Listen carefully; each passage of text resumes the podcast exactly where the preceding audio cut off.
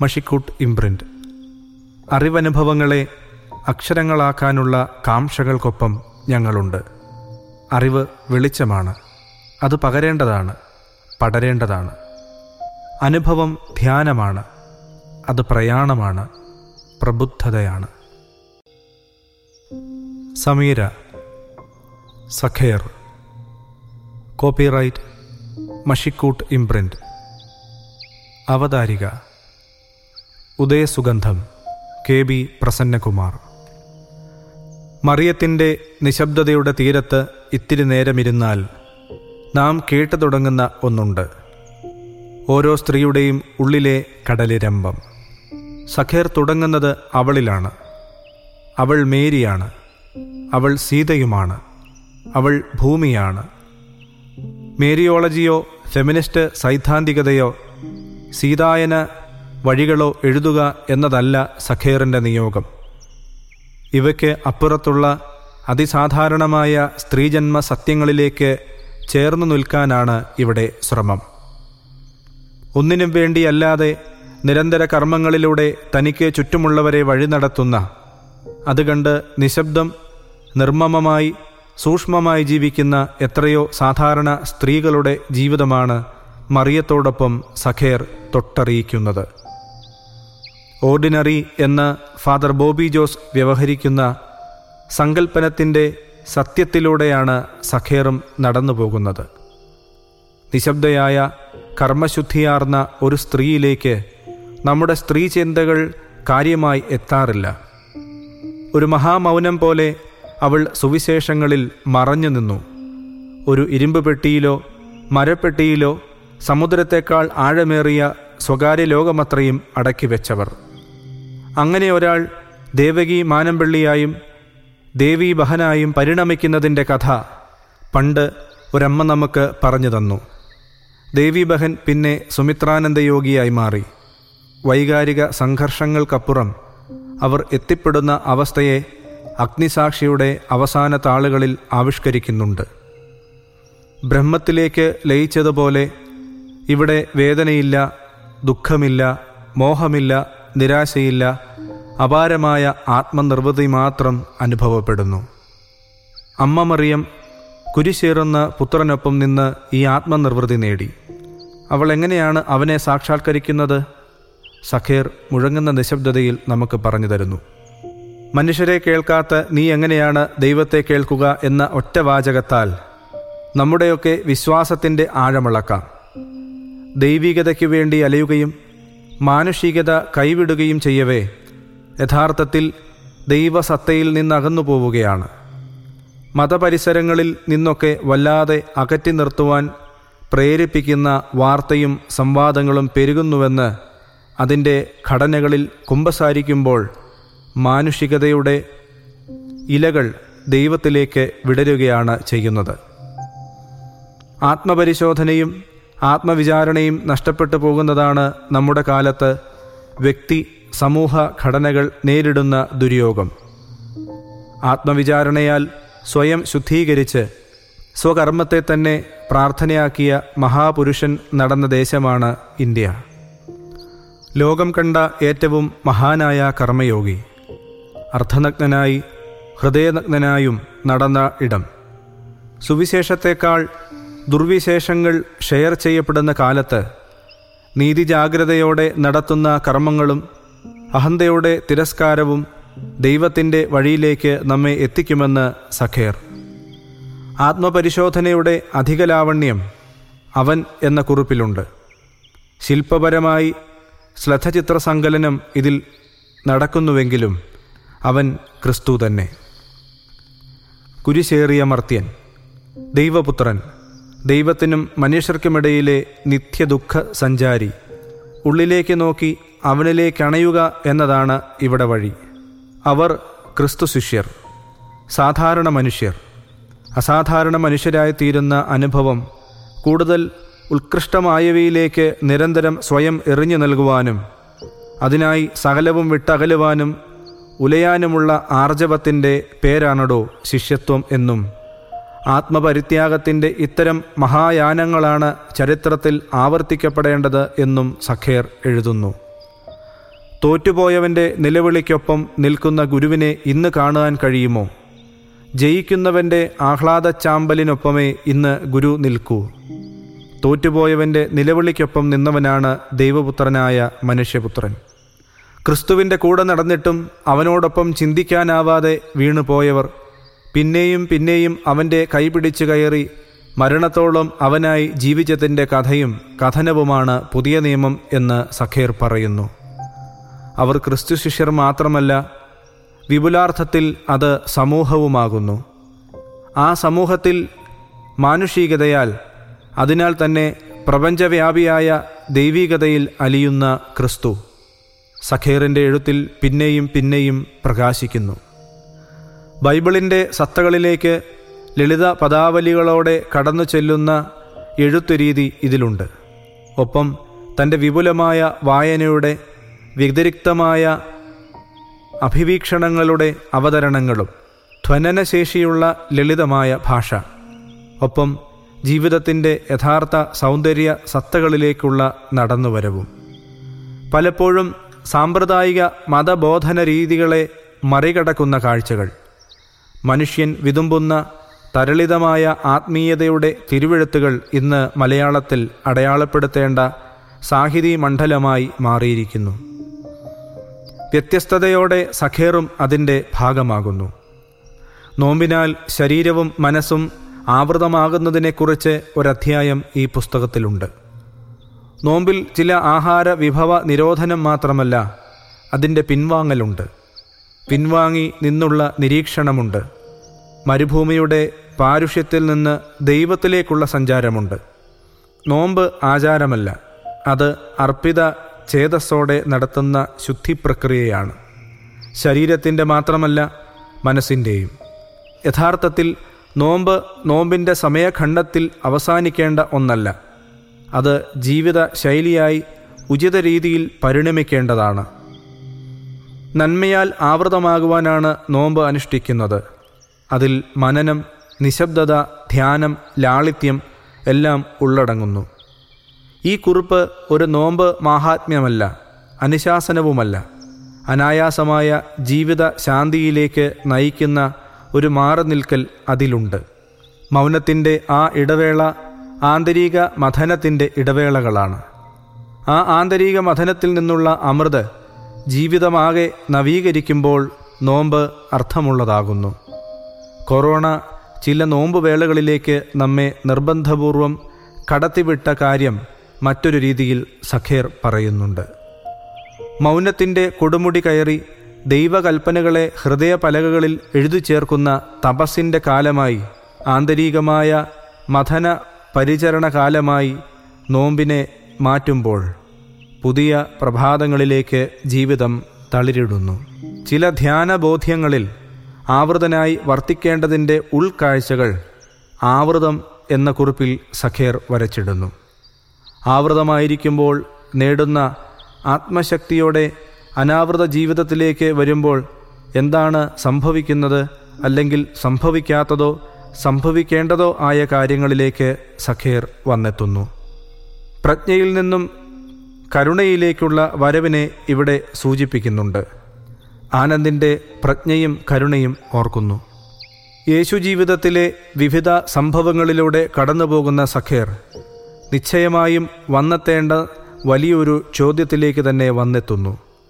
ക്രിസ്തുവിന്റെ കുരിശേറ്റം ഉയർപ്പ് എന്തുകൊണ്ട് മർത്തിയ നിന്റെ ആന്തരിക പ്രകൃതത്തിൽ ഈ മരണം മാറ്റങ്ങൾ ഉണ്ടാക്കാത്തത്? ഈ ചോദ്യം പല രീതിയിൽ ചോദിക്കാം. അതിലൊന്ന് ആയിരത്തി തൊള്ളായിരത്തി നാൽപ്പത്തിയെട്ട് ജനുവരി മുപ്പതിന് ദില്ലിയിൽ മുഴങ്ങിയ ഒരു വെടിയൊച്ചയിലേക്കും എത്തുന്നു നീതിക്കും മനുഷ്യനും സ്വാതന്ത്ര്യത്തിനും കരുണയ്ക്കും വേണ്ടി പിടഞ്ഞു വീണ പല ജീവിതങ്ങളിലേക്കും എത്തുന്നു. ആരാധനകൾക്കപ്പുറം ദൈവബോധം ജീവിതത്തിന്റെ പാരുഷ്യങ്ങളിൽ സാക്ഷാത്കരിക്കേണ്ടതിനെ ഓർമ്മിപ്പിക്കുന്നു. സത്യമായും ആത്മബോധത്തിലേക്കുള്ള വാതായനങ്ങളാണ് സഖേ ആരാധന എന്ന് സഖേർ. ഈ ആത്മബോധം ആത്മത്യാഗവും ആത്മവികാസവുമാണ്. അഹത്തിന്റെ തമോഭാവങ്ങൾ മാറിയ ആത്മപ്രഭാതങ്ങളാണ് ഇവിടെ സൂചിപ്പിക്കപ്പെടുന്നത്. സഖേ എന്നുള്ള വിളി ഈ പുസ്തകത്തിലെമ്പാടുമുണ്ട്. അത് സഖേർ എന്നതിൽ നിന്നും ഒരു ചില്ലക്ഷരം കുറയ്ക്കുമ്പോൾ സംഭവിക്കുന്നതാണ്. അത് തന്നോട് തന്നെയുള്ള സംവാദവും ചുറ്റുമുള്ളവരോടുള്ള സംവാദവുമാണ്. ആത്മങ്ങളുടെ പാരസ്പര്യം. ക്രിസ്തുവിന്റെ ഉയർപ്പ് എങ്ങനെയാണ് നമ്മളുടെ ജീവിതത്തിന്റെ പൊൻപുലരിയായി തീരും എന്നതാവണം നമ്മുടെ ആത്മാന്വേഷണത്തിന്റെ കാതലാവേണ്ടത് എന്ന് ഇവിടെ സൂചിപ്പിക്കുന്നുണ്ട്. ക്രിസ്തു മനസ്സിന്റെ സാനുക്കളിലൂടെ അലയുകയും അന്വേഷിക്കുകയും ചെയ്യുന്ന ഒരു സാധകന്റെ ഉദയവെളിച്ചമുള്ള ഈ അക്ഷരാവലി നിങ്ങളിലേക്കും പ്രകാശിക്കും എന്നാണ് എന്റെ പ്രതീക്ഷ. സമീര എന്നതിന് ഉദയവേളയിലെ സുഗന്ധം എന്നൊരർത്ഥവും കാണുന്നു. ഉദയസമീരന്റെ കുളിർസ്പർശത്തിൽ പുതിയ ഭൂമിക്കാഴ്ചകളുടെ ഉഷസ്സുകൾ നമ്മിലേക്ക് അണയട്ടെ. പ്രാർത്ഥനാബദ്ധമായ സഖേർ സമീര ആലോചനയുടെ ശാന്തിയും അശാന്തിയും നൽകട്ടെ. ഉദയസുഗന്ധവും സ്നേഹാർദ്ര ഭാഷണവുമാണ് ഈ വചനാവലി. ശരിക്കും ദൈവത്തോട് ഒന്നും അപേക്ഷിക്കാനില്ലാത്ത വിധം നിർമ്മമരായ മനുഷ്യർ ഈ ഭൂമിയിലുണ്ടാവുമോ? നമ്മൾ സുഖമെന്ന് പേരിട്ട് വിളിക്കുന്ന യാതൊന്നിലും താല്പര്യമില്ലാത്തവർ അവരോട് ഞാൻ ഏത് ക്രിസ്തുവിനെക്കുറിച്ച് പറയും? രോഗശാന്തിക്ക് മനസ്സമാധാനത്തിന് ധനത്തിന് ലാഭത്തിന് സൗകര്യങ്ങളുടെ മെച്ചപ്പെടലിന് ദൈവത്തെ സമീപിക്കുന്നവരെ കാണുന്നുണ്ട്. സത്യത്തിൽ അങ്ങനെ അല്ലാത്തവർക്ക് വേണ്ടി ഒരു ക്രിസ്തു ഉണ്ടായിരിക്കില്ലേ? അവനെ എന്തുകൊണ്ട് നാം തിരയുകയും കണ്ടെത്തുകയും ചെയ്യുന്നില്ല? ബെന്യാമിന്റെ ശരീരശാസ്ത്രത്തിലെ വരികളാണിത്. വിശ്വാസത്തിന്റെ കെണിയിൽ പെട്ടുപോയവർക്ക് പെടാൻ സാധ്യതയുള്ളവർക്കും എന്നൊരു തൊടുകുറിയുമായി വന്ന പുസ്തകം. നന്ദിയുണ്ട് സ്നേഹിത. ഈ കുപ്പായത്തിൽ പിടിച്ചൊന്ന് പിന്നിലേക്ക് വലിച്ചതിന്. ക്രിസ്തുവിന് വേണ്ടിയാണ് അവന്റെ പിന്നാലെ നടക്കേണ്ടത് എന്നിങ്ങനെ ഉച്ചത്തിൽ പറഞ്ഞതിനും. അധ്യായം ഒന്ന്. അവൾ അവനു വേണ്ടിയുള്ള ജീവിതത്തിന്റെ ഒന്നാം പാഠം പകരാൻ കെൽപ്പുള്ളവൾ അവന്റെ അമ്മയല്ലാതാരാണ്. ഗർഭപാത്രം മുതൽ മരണവക്ത്രം വരെ ഒപ്പമുണ്ടായിരുന്നവൾ. ഉള്ളുരുകി അടർന്നിട്ടും മൗനം കൊണ്ടത് പൊതിഞ്ഞു പിടിച്ചവൾ. അമ്മ മറിയം. നിർമ്മമതയുടെ ലാവണ്യരൂപം. ഒരിക്കൽ പോലും അവൾ അവനോട് തന്റെ സ്വകാര്യ നേട്ടങ്ങൾക്കൊരപേക്ഷയും നൽകിയില്ല. മകന്റെ വീര്യപ്രവൃത്തികളിൽ ദുരഭിമാനം പൂണ്ടില്ല. അവനേറ്റ അപമാനങ്ങൾക്കും അധിക്ഷേപങ്ങൾക്കുമിടയിൽ തളർന്നില്ല. ഒന്ന് മാത്രം ചെയ്തു. വെറുതെ അവനോടൊപ്പം നിന്നു. ആയുസത്രയും തന്റെ മേൽ പെയ്തിറങ്ങിയ ആത്മാഭിഷേകത്തിന്റെ തീക്കാറ്റിൽ അവൾ വെന്തുപോയില്ല. അതുകൊണ്ടാവും എരിയുന്ന തീയിൻ നടുവിൽ എരിയാതെ നിന്ന മുൾമരം അവളുടെ സദൃശ്യമായി വാഴ്ത്തപ്പെട്ടത്. അന്ത്യത്തോളം നീണ്ട തീക്കളിക്കൊടുവിൽ സകലവും നിവൃത്തിയായി എന്നും ചൊല്ലി അവൻ പിൻവാങ്ങി. ഒരു സാധാരണ വീട്ടമ്മയുടെ ഭൗമിക സ്വപ്നങ്ങൾക്ക് മീതെ അവൻ സ്വർഗാരോഹണം ചെയ്തു. നിയോഗം അവളിൽ ശേഷിച്ചിരുന്നു. പെന്തകുസ്തായിലെ തീമഴ പെയ്ത്തിന് അവന്റെ സഖാക്കളെ നനച്ചൊരുക്കുവാൻ അവൾ ജെറുസലേമിൽ പാർത്തു. ആ അമ്മ മഴക്കാറ് എത്രമേൽ ആദിമസഭയിൽ നനച്ചിട്ടുണ്ടാവും. ശരിക്കും ഇത്തരം ചില സുഹൃത ജന്മങ്ങൾ നന്നേ നിശബ്ദമായി നമുക്കിടയിലും പാർക്കുന്നുണ്ടെന്നുറപ്പാണ് ആത്മനൊമ്പരങ്ങളുടെ ഉള്ളൊരുക്കങ്ങൾക്ക് നടുവിലും ആർക്കൊക്കെയോ തുണയാവുന്ന മനുഷ്യർ. ജീവിതത്തിൽ ഇനി അകം പൊട്ടി ആനന്ദിക്കുന്നൊരു സ്വകാര്യ കാരണവും അവശേഷിച്ചിട്ടില്ലാത്തവർ. നാം തേടുന്നതൊന്നും അവരുടെ വിചാരലോകത്തുണ്ടാവില്ല. പ്രശസ്തി പത്രങ്ങളും വൻ നിക്ഷേപങ്ങളും സ്ഥാനമഹിമകളും ലൈക്കുകളും കമന്റുകളും അവരെ ബാധിക്കുന്നുണ്ടാവില്ല. അവരിങ്ങനെ ജീവിക്കുന്നു. അവരില്ലെങ്കിൽ ശൂന്യമായി പോയേക്കാവുന്ന ചില ജീവിതങ്ങൾക്ക് വേണ്ടി മാത്രം. ചിലപ്പോൾ കുത്തുവാക്കുകൾ മാത്രം തിരികെ നൽകുന്നവർക്കായി പോലും. മഴ വെറുതെ പെയ്തിറങ്ങുന്നു. മണ്ണ് കുതിരുന്നു. മുള പൊട്ടുന്നു. ഫലവും തണലും ഒരുങ്ങുന്നു. പുഴ നിറയുന്നു. മലിനതകൾ ഒഴുകിയകലുന്നു. സത്യമായും ഇങ്ങനെ മഴ കണക്ക് വെറുതെ പെയ്യുന്ന മനുഷ്യരുണ്ട്. കടലുരുകി പെയ്യണതാണ് ഓരോ തുള്ളിയും എന്ന് പുറമേ കാട്ടാത്ത മഴ മാതിരിയുള്ള മനുഷ്യർ. മഴയ്ക്ക് കീഴിലെ മഴകളാണ് മനുഷ്യരെന്ന് നിരൂത കുറിച്ചത് വെറുതെ ആവില്ല സഖേ. രണ്ട്. സുഭാഷിണി മിസ്ത്രി. നാം അധികം കേട്ട് പരിചയിച്ചിട്ടില്ലാത്ത ഒരു പേരാണ്. വാഴ്ത്തുപാട്ടുകളില്ലാതെ വൻ കാര്യങ്ങൾ സാധ്യമാക്കിയ ഇത്തരം ചിലരെക്കുറിച്ചൊരു കുട്ടി പുസ്തകമുണ്ട്. അനിതാ പ്രതാപിന്റെ അൺസങ് ചവാൽ നോർഫൽ ഹസ്നത്ത് മൻസൂർ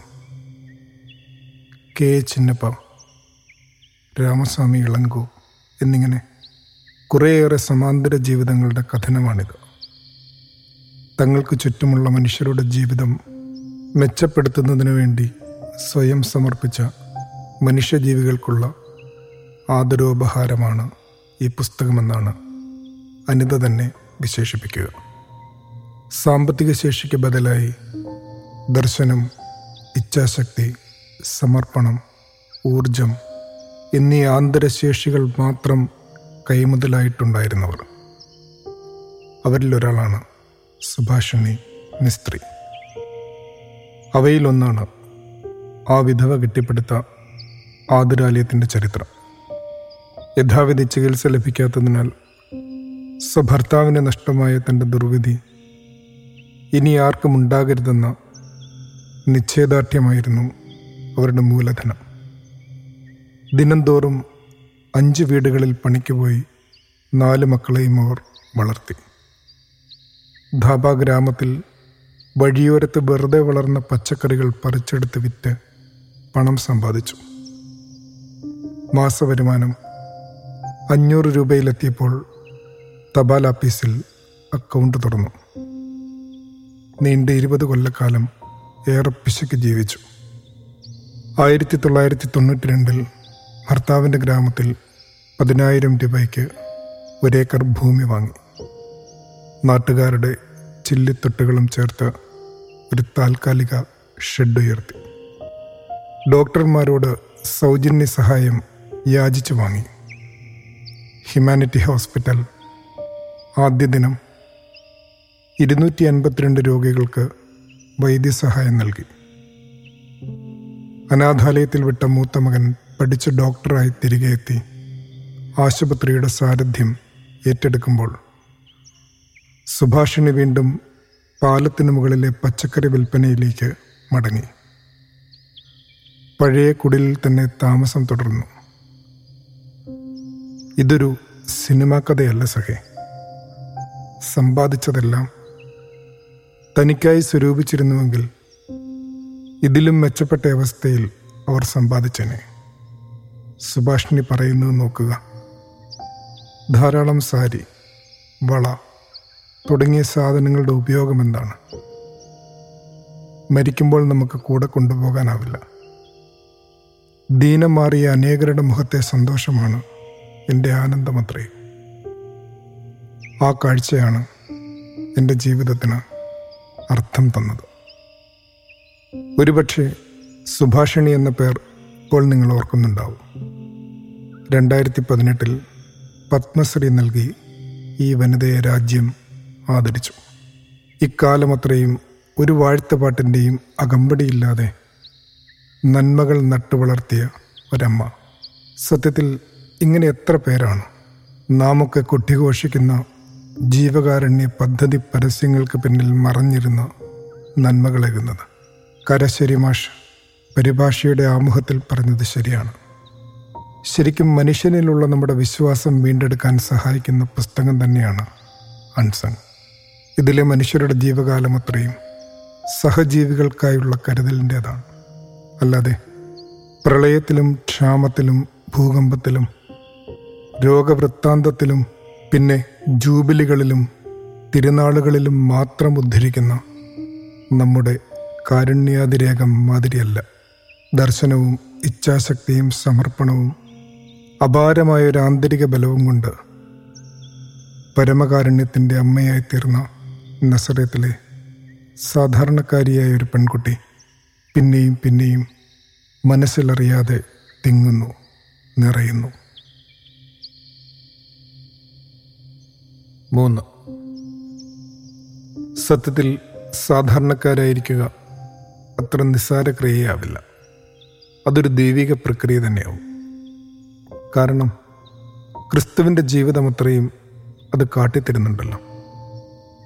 അവന്റെ അമ്മയും എത്രമേൽ ഓരം ചേർന്നാണല്ലോ നടക്കുക.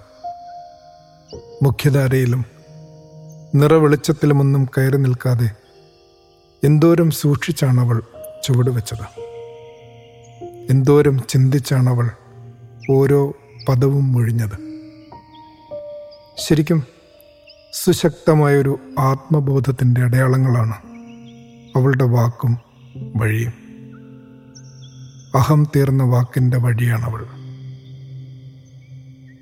തിരുവഴുത്തിൽ നിന്ന് അടർത്തിയെടുത്ത നിരവധി വിശേഷണങ്ങൾ കൊണ്ട് അലങ്കൃതമാണ് മറിയത്തെക്കുറിച്ചുള്ള പ്രാർത്ഥനാ വരികളേറെയും അവയിലൊന്ന് നോക്കുക. ഗിതയോന്യ രോമക്കെട്ടെ നിനക്ക് ഭാഗ്യം.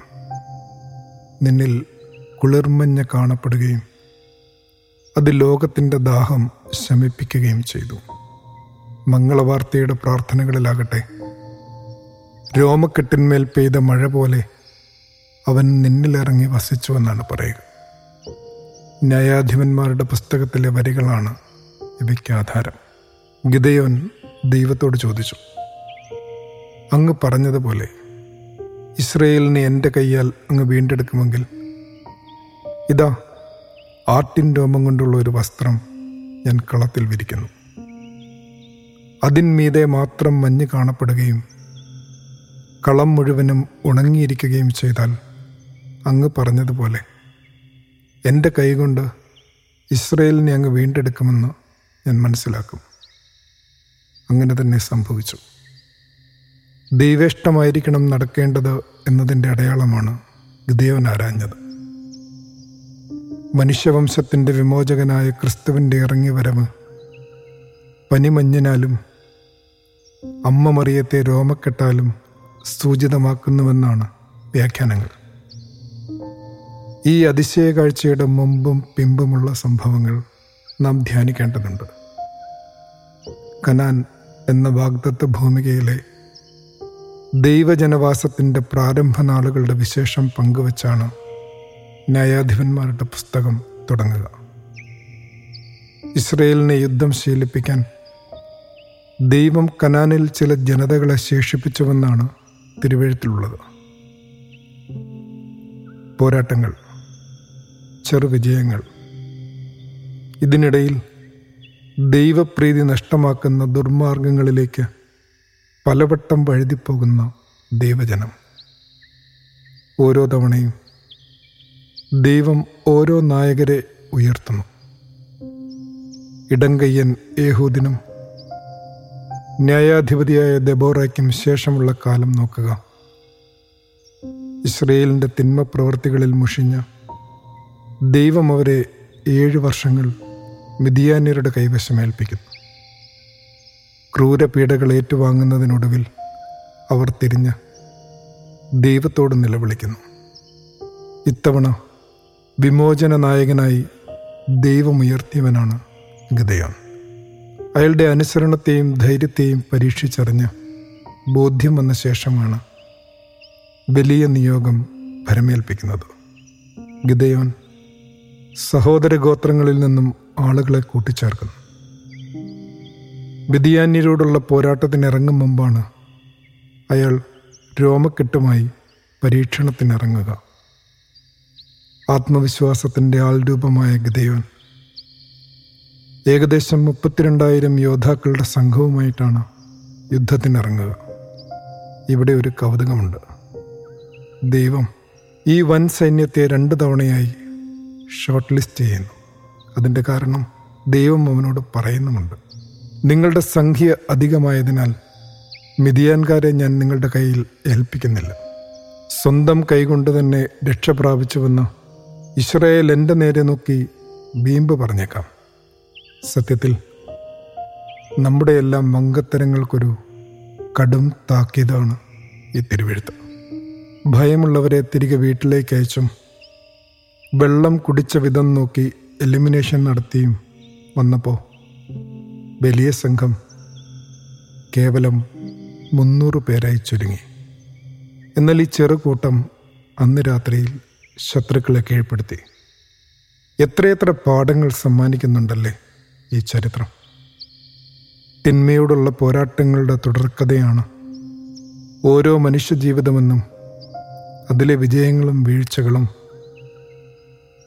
എല്ലാം പരിശീലന കളരികൾ മാത്രമെന്നും ഇത് നമ്മോട് പറയുന്നു. സ്വയത്തിനും സംഘത്തിനും മീതെ ഒരു ബലം തേടലാണ്. ദൈവശരണാർത്ഥികളുടെ വഴിത്താരകളെന്നും ഈ സംഭവം ഉറപ്പിക്കുന്നു. ഇത് നമ്മുടെ വമ്പ് പറച്ചിലുകളെ ശമിപ്പിക്കുന്നു. സത്യത്തോടുള്ള സന്ധ്യയെ ദൃഢമാക്കുന്നു. നസറത്തിലെ പെൺകുട്ടിയുടെ സമർപ്പണം പോലെ ഇതാ ഞാൻ ദൈവത്തിന്റെ ദാസി. നിന്റെ വാക്ക് പോലെ എനിക്ക് ഭവിക്കട്ടെ എന്നതിൽ പരം നന്മ നിറഞ്ഞ ഏത് വാക്കുണ്ട്? ദൈവത്തോട് പറയാൻ നമ്മുടെ കൈവശം. ഗതിയോന്യ രോമക്കെട്ടിന്റെ കഥനം ഓർക്കുമ്പോഴെല്ലാം സ്വയാശ്രയത്തിന്റെ നിരർത്ഥകത നാം അറിയുകയും ചെയ്യും. നാല്. പാത്തുമ്മയുടെ ആടിൽ ബഷീറിന്റെ ഒരന്തം വിടലുണ്ടല്ലോ. ലോകം മുഴുവൻ ചുറ്റി സഞ്ചരിച്ചിട്ട് വന്ന് വീടിന്റെ പടിഞ്ഞാറെ കോലയിൽ കിടന്നുകൊണ്ട് അയാൾ പറയുക ഈ സ്ത്രീകൾ എന്തൊരത്ഭുത ജീവികൾ. ശരിക്കും അവൾ ഏത് കാലത്തും നമ്മെ അതിശയിപ്പിക്കുന്നുണ്ട്. ഒരുപക്ഷെ ധ്യാനപൂർണമായ ഒരു നോട്ടം മാത്രമാണ് അതിനവൾ നമ്മോട് ആവശ്യപ്പെടുക. മറിയത്തെ നോക്കുക എത്ര നിസ്സാരയാണവൾ. ലോകപ്രകാരമുള്ള ഗരിമകളൊന്നുമില്ലാത്തവൾ. എന്നിട്ടും അവൾ കടന്നുപോയ സഹനപാതകളിൽ അത്രയും എത്രമേൽ നിസ്തോഭമായി അവൾ നിലകൊള്ളുന്നു. സത്യത്തിൽ എന്തൊരടക്കമാണല്ലേ? ഒറ്റ ശ്ലോക രാമായണം പോലെയൊരു അർത്ഥപൂർണിമ. പൂർവം രാമ തപോവനാനി ഗമനം ഹത്വാമൃഗം കാഞ്ചനം വൈദേഹീഹരണം ജടായുമരണം സുഗ്രീവ സംഭാഷണം. ബാലീനിഗ്രഹണം സമുദ്രതരണം ലങ്കാപുരിമർദ്ദനം കൃത്വ രാവണ കുംഭകർണ നിധനം സമ്പൂർണ രാമായണം. രാമകഥാ സംഭവങ്ങളുടെ സംഗതമായൊരു കോർത്തിണക്കൽ. രാമന്റെ വനവാസം മായപ്പൊന്മാൻ മൂലമുളവായ സീതാപഹരണം സമുദ്രലംഘനം ലങ്കാധിപ നിഗ്രഹം എന്നിവയെല്ലാം ഒറ്റ വരിയിൽ കുരുത്തിരിക്കുന്നു. രാമായണ ഭാഷ്യങ്ങളിലൊന്നിങ്ങനെയാണ് സർവരിലും രമിക്കുന്ന ആത്മഭാവമാണത്രേ രാമൻ. തന്റെ സഹയാത്രിക സീത അഥവാ ശാന്തി. ആത്മാവിന്റെ സഹജഭാവമായ ശാന്തി അപഹരിക്കുന്നത് ദശമുഖനായ രാവണൻ. കർമ്മേന്ദ്രിയങ്ങളും ജ്ഞാനേന്ദ്രിയങ്ങളുമായ ദശേന്ദ്രിയങ്ങൾ. കാമിനി കാഞ്ചനങ്ങളായ മായ പൊന്മാനുകൾക്ക് പിന്നാലെ പായുമ്പോഴാണ് ആത്മശാന്തി നഷ്ടമാവുക. സമുദ്രലംഘനം നടത്തി ലങ്കാധിപന്മാരെ വധിച്ചാണ് അവളെ തിരികെ നേടുക. ഇളകിമറിയുന്ന മനോവികാരങ്ങളുടെ സംസാര സാഗരത്തെ ഈശ്വര വിചാരത്തിന്റെ പാലമിട്ടാണ് നാം മുറിച്ചു കിടക്കേണ്ടത്. വൈകാരിക പ്രക്ഷുബ്ധതകളുടെ കടൽ കടക്കേണ്ടത് ദൈവനാമജപത്തിന്റെ തുടർച്ചയാലാണ്. വെള്ളത്തിൽ തുള്ളുന്നതാണത്രേ ലങ്ക. നമ്മുടെ ഹൃദയത്തോടാണ് ഉപമിക്കുക. ലങ്കാധിപന്മാരെ ഹൃദയപ്രകൃതികളോടും സദൃശ്യപ്പെടുത്തുന്നു. സാത്വികൻ വിഭീഷണൻ നന്മയോട് ചേർന്നിരിക്കുന്നവൻ. ഞാൻ എന്ന അഹന്തമുറ്റുന്ന രജോഗുണവും അലസത തിങ്ങിയ തമോ ഗുണവും വിട്ടകലുമ്പോഴാണ് ഒരുവന് ആത്മശാന്തി പ്രാപ്യമാവുക എന്നാണ് പാഠവ്യാഖ്യാനം. ശരിക്കും ഈ ആന്തരിക സ്വാസ്ഥ്യത്തെക്കുറിച്ചാണ് പൗരസ്ഥരുടെ കഥനങ്ങളിലേറെയും. To the mind that still the whole universe surrenders എന്നാണ് ലബോച്ചു പറയുക. Be still and know that I am God എന്നാണ് സങ്കീർത്തനം. കിഴക്കൻ ക്രൈസ്തവ താപസന്മാരുടെ ഹെസിക്കാസ്ത് പ്രസ്ഥാനം മുന്നോട്ട് വെച്ച യേശുനാമ ജപമൊക്കെ സംഗതമാവുന്നത് ഈ പശ്ചാത്തലത്തിലാണ്. ഈ നിശബ്ദ സന്യാസികൾക്ക് മൗനമെന്നാൽ മനുഷ്യരോട് മിണ്ടാതിരിക്കലല്ല പിന്നെയോ ദൈവത്തോടുള്ള സംഭാഷണമാണ്. ഇത്തരമൊരു അടങ്ങലാണ് ഉൾത്തെളിവിന്റെ ആധാരമെന്നവർ ആവർത്തിച്ചാണയിടുന്നു മനുഷ്യ ജീവിതഗമനത്തെ രഥയാത്രയോട് ഉപമിക്കുന്ന ഗീതോപദേശം എത്ര സുന്ദരമാണ്. ശരീരം രഥം ആത്മാവ് യാത്രികൻ ബുദ്ധി തേരാളി മനസ്സെന്ന കടിഞ്ഞാൺ. ഇന്ദ്രിയങ്ങളാകുന്ന കുതിരകളെ വിവേകമെന്ന സാരഥി മനസ്സാകുന്ന കടിഞ്ഞാണിനാൽ നിയന്ത്രിക്കുന്ന രഥയാത്രയാണ്. ധർമാധർമ്മങ്ങളുടെ കുരുക്ഷേത്ര ഭൂമിയിൽ സ്ഥിതപ്രജ്ഞനായവൻ നടത്തേണ്ടതത്രേ. എൽ കണ്ട ജഡീകരഥമേ എന്ന മറിയത്തെ വിശേഷിപ്പിക്കുന്ന പ്രാർത്ഥനകളിലൊക്കെ ഇതോർത്തു പോകാറുണ്ട്. നിഷ്ഠാബദ്ധമായൊരു ജീവിതത്താൽ ക്രിസ്തുവിനെ പെറ്റവളെന്നല്ലേ ഒരു പാട്ടിന്റെ തുടക്കം തന്നെ. ആത്മസംയമത്തിന്റെ അമ്മക്കടലുകളുടെ ആഴമളക്കാൻ ആർക്ക് കഴിയും? സ്ത്രീയാണ് കൂടുതൽ വലിയ മനുഷ്യനെന്ന് സമുദ്രശിലയിൽ കൊത്തിവെച്ച സുഭാഷ് ചന്ദ്രന്റെ വരികളുടെ അർത്ഥമറിയാൻ നാം ഇനിയും എത്ര കടലാഴങ്ങൾ താണ്ടേണ്ടതുണ്ട് സഖേ. ഉള്ളിലൊന്നുമില്ലാത്തവർ എന്നല്ല ഉള്ളളക്കാനാവാത്തവൾ എന്നറിയുന്നതാവും ഉത്തമം.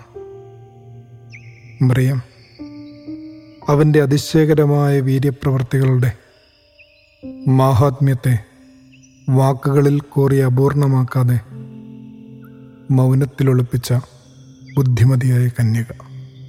സകലവും അവൾ ഹൃദയത്തിൽ സംഗ്രഹിച്ചുകൊണ്ടിരുന്നു. അഞ്ച്. ഒരു ഇരുമ്പ് പെട്ടിയിലോ മരപ്പെട്ടിയിലോ സമുദ്രത്തെക്കാൾ ആഴമേറിയ സ്വകാര്യ ലോകമത്രയും അടക്കി വെച്ച അമ്മമാരാണ്. കഥ പറഞ്ഞും ചോറും കൂട്ടാനും ഉണ്ടാക്കിയും സന്താനവംശങ്ങളെ മുഴുവൻ പെറ്റെടുത്ത് വളർത്തി വലുതാക്കി ലോകത്തെ മാറ്റാനായി പടികടത്തി വിട്ടത് ഇടശ്ശേരിയുടെ നങ്ങേലിമാർ പൂതമാതാക്കളും യശോദയും ദേവികയുടെയും മറിയത്തിന്റെയും ആമിനിയുടെയും മായയുടെയും ജന്മങ്ങൾ. പ്രപഞ്ചത്തിലെ ഏറ്റവും വരിഷ്ഠ വിദ്യാലയമായ ഗർഭപാത്രത്തിന്റെ പ്രിൻസിപ്പൽമാർ. മറിയമെന്ന നസ്രത്തിലെ അകത്തമ്മയെ മനസ്സിൽ നിറച്ചു നടന്ന ദിവസങ്ങളിലൊന്നിൽ കണ്ടുമുട്ടിയ വരികൾ പി കെ രാജശേഖരൻ മാഷിന്റേതാണ്. ഇതുൾപ്പെടുന്ന ബുക്സ്റ്റാൾജിയ എന്ന ഗ്രന്ഥം സമ്മാനിച്ചത് മാതൃഭൂമിയിലെ നൌഷാദാണ്. കോഴിക്കോട്ട് നിന്നുള്ള ഒരു മടക്കയാത്രയിൽ കൂട്ടിന്. കുരിശ് ചുമന്നവനെ ചുമന്ന ഗർഭപാത്രത്തിന്റെ ഉടമ. അവൾ മകനെ വളർത്തി പടികടത്തി വിട്ടത് മനുഷ്യ വിമോചനഗാഥ ചമയിക്കാനാണ്. എന്നിട്ടങ്ങനെ മാറി ഒതുങ്ങി നിന്നു. മകന്റെ കീർത്തിയുടെ വെള്ളി വെളിച്ചത്തിലേക്കൊന്നും കയറി നിൽക്കാതെ പരമാവധി ഉൾവലിഞ്ഞു നിന്നു. ഈ ഒഴിഞ്ഞുമാറ്റം അത്രയൊന്നും ലഘുവായ ക്രിയയല്ല സഖേ. അനർഹമായത് കരഗതമാക്കാൻ തിക്കിത്തിങ്ങുന്നവർക്കിടയിൽ ഇത്തരം ആളുകളെ തെരഞ്ഞു പിടിച്ച് നാം പഠിക്കേണ്ടതുണ്ട്. അർഹതയുണ്ടായിരുന്നിട്ടും ചിലത് വേണ്ടെന്ന് വെക്കുന്ന നിലപാടുകൾ. അവയ്ക്ക് അമ്മ മറിയത്തിന്റെ അന്തസ്സിനോളം ഗരിമയുണ്ട്. അല്പന്മാരുടെ ആകാശഗംഗയിൽ ഭ്രമണം ചെയ്യാനല്ല നമ്മിൽ തിക്കുമുട്ടലുണ്ടാവേണ്ടത്. അവൾ അവസാനത്തോളം അവന്റെ ചാരെ നിന്നു. തോൽക്കുമെന്നുള്ള കളിയിലും കൂടെ തന്നെ നിന്നു. വിജയം നേടാനുള്ള താൽക്കാലിക കോംപ്രമൈസുകൾക്ക് അവനെ നിർബന്ധിച്ചില്ല. ബദ്ധന്മാർക്ക് ബുദ്ധത നൽകുമെന്ന പ്രഖ്യാപനത്തിൽ ഒട്ടും പതറാതെ ഒപ്പം നിന്നു. ഒരു മഹാമൗനം പോലെ അവൾ സുവിശേഷങ്ങളിൽ മറഞ്ഞു നിന്നു. ഒരുപക്ഷെ അമ്മ മറിയത്തിന്റെ നിശബ്ദതയുടെ തീരത്ത് ഇത്തിരി നേരം ഇരുന്നാൽ നാം കേട്ടു തുടങ്ങുന്ന ഒന്നുണ്ട്. കണ്ടുമുട്ടുന്ന ഓരോ സ്ത്രീയുടെയും ഉള്ളിലെ കടലിരമ്പം. കുഞ്ഞു കാര്യങ്ങളെ ചൊല്ലിക്കേഴുന്ന വെറും പെണ്ണല്ല അവൾ. പുരുഷ കേസരികളെല്ലാം ഭയന്നോടിയ നിസ്സഹായ നിമിഷങ്ങളിൽ തുണയും തൂണുമായി നിന്നത് അവളാണ്. കുരിശിൻ ചുവട്ടിൽ മാത്രമല്ല ഓരോ വീടുകളിലും അവൾ അങ്ങനെ തന്നെയാണ്. അവളിൽ നിന്നാണ് അവൻ ജഡം ധരിച്ചത്. അഴകും ആഴവുമേറിയ നിർമ്മമതയുടെ ഉള്ളടരുകൾ തിങ്ങിയ വിശുദ്ധവും വിനീതവുമായ മണ്ണിൽ വചനം ജഡം ധരിച്ചു. അവൻ മനുഷ്യരുടെ ഇടയിൽ പാർത്തു.